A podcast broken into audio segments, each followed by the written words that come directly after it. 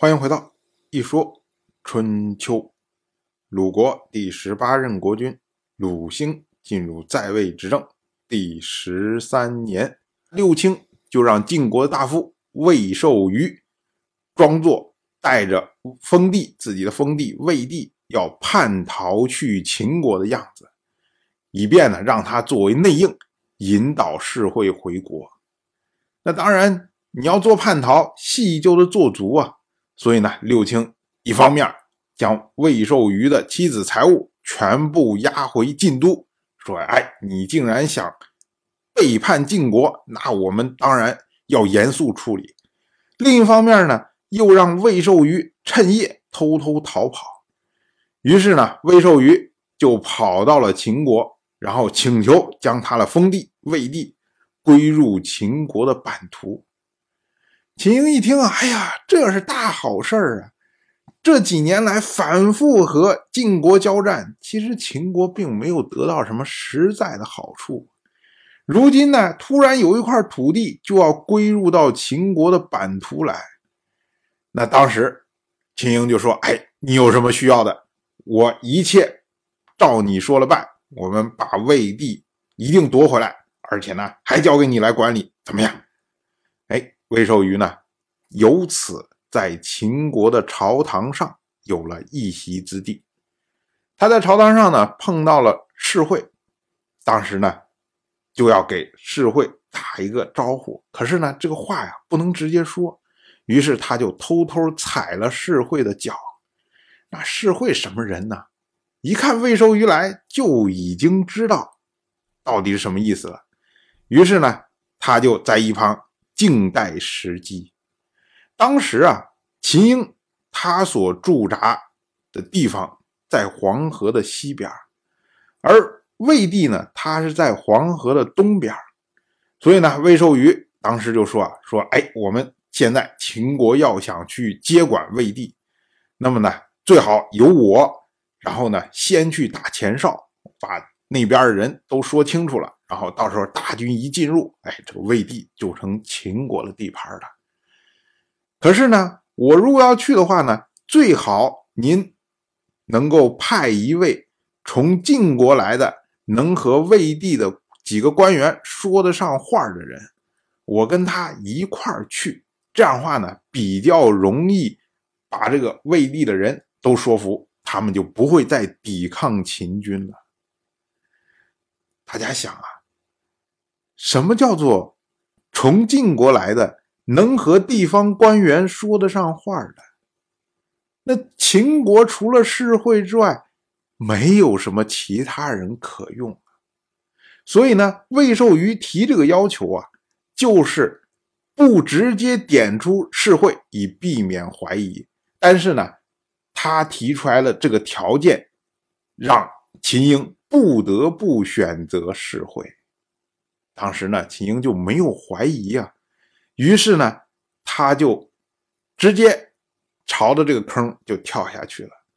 他要派世会跟着魏寿瑜一块去，结果呢，世会就推辞，因为你做戏要做足啊，让你去你就马上说好，我就去了。那万一人家是试探你怎么办？所以世会他推辞说，他说啊，晋人都是虎狼一样的人物啊。没有信义的。如果我过去之后，他们不守承诺，把臣扣在那边不让回来，那结果就是要不然臣在那边被杀，要不然就是臣的妻子在秦国被杀呀。不管哪一种情况，对您秦英都没有好处。所以呢，最好不要派我去，否则呢，到时候悔之晚矣。可是呢，秦英现在是着急能够在秦国和晋国的纷争之中啊，能够有一些成绩出来。所以，如果能得到魏地的话，哎，那就是很好的成绩呀。所以呢，世会这么一说，秦英就觉得说，哎，你是担心是吧？我来去除你的顾虑。所以呢，秦英就说，他说啊，我以黄河起誓，如果晋人背信。不让你回来没关系，我一定会归还你的妻子财物。那这就世会就没有什么可说的了。于是呢，世会就和魏寿瑜一起要渡过黄河，前往魏地。在临行之前呢，秦国有一个大夫叫做饶朝，他呢为世会送去了筹策。筹策呀，其实就是古代用来计算的竹片或者小木棍儿然后呢，因为筹策它是用来计算的，所以呢，它就衍生出来算计、计谋这么个意思。所以饶朝啊，他其实赠送筹策就是在暗示啊，我知道这是你们的计谋。他对世会说啊，他说你不要以为秦国没有能人。这只不过是因为我的谋略没有被采用而已结果呢，世会渡过了黄河，在那边啊，一大堆的魏人正等着他呢。一看他过来了，一群人上去，然后鼓噪，大家都在那叫着，然后簇拥着世会，哎，就回晋国去了。这一下啊，秦英一看，这偷鸡不成。失把米啊，最后什么也没得到。但是呢，秦英他毕竟是一国之君呐，言出必践，所以呢，他将世会的妻子财物通通都还给了世会。可是呢，世会他也有一些族人没有跟着他回晋国，而是留在了秦国。那么这些族人呢，后来就以刘氏自称。为什么以刘氏自称呢？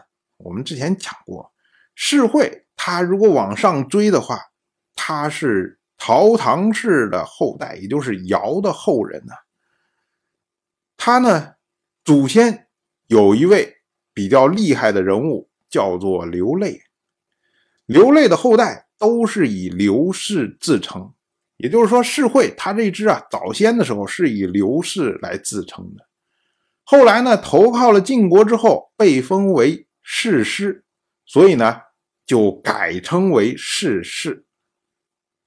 这个世会啊，他这次虽然他保住了自己的妻子财物，但是呢，他毕竟用的是诡计啊。说起来，他这是背叛秦国的行为。那么，对于留在秦国的这些族人来说啊。他们不可能再以世事自称，否则的话，你一说，哎，你是谁呀？我是世事哦，你就是那个背叛秦国，然后给我们耍手段的那个世会的族人呢？那你以后还在秦国怎么混呢？所以呢，他们就恢复了祖先的氏，而以刘氏自称。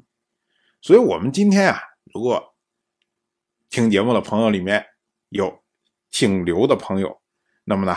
你的祖先往上去选，搞不好呢，就有这位世会留在秦国的族人。当然，我就这么一说，您就那么一听。感谢您的耐心陪伴。如果您对《一说春秋》这个节目感兴趣的话，请在微信中搜索公众号“一说春秋”。关注我，您不仅能得到《一说春秋》文字版的推送，还可以直接和我互动交流。我在那里等待您的真知灼见。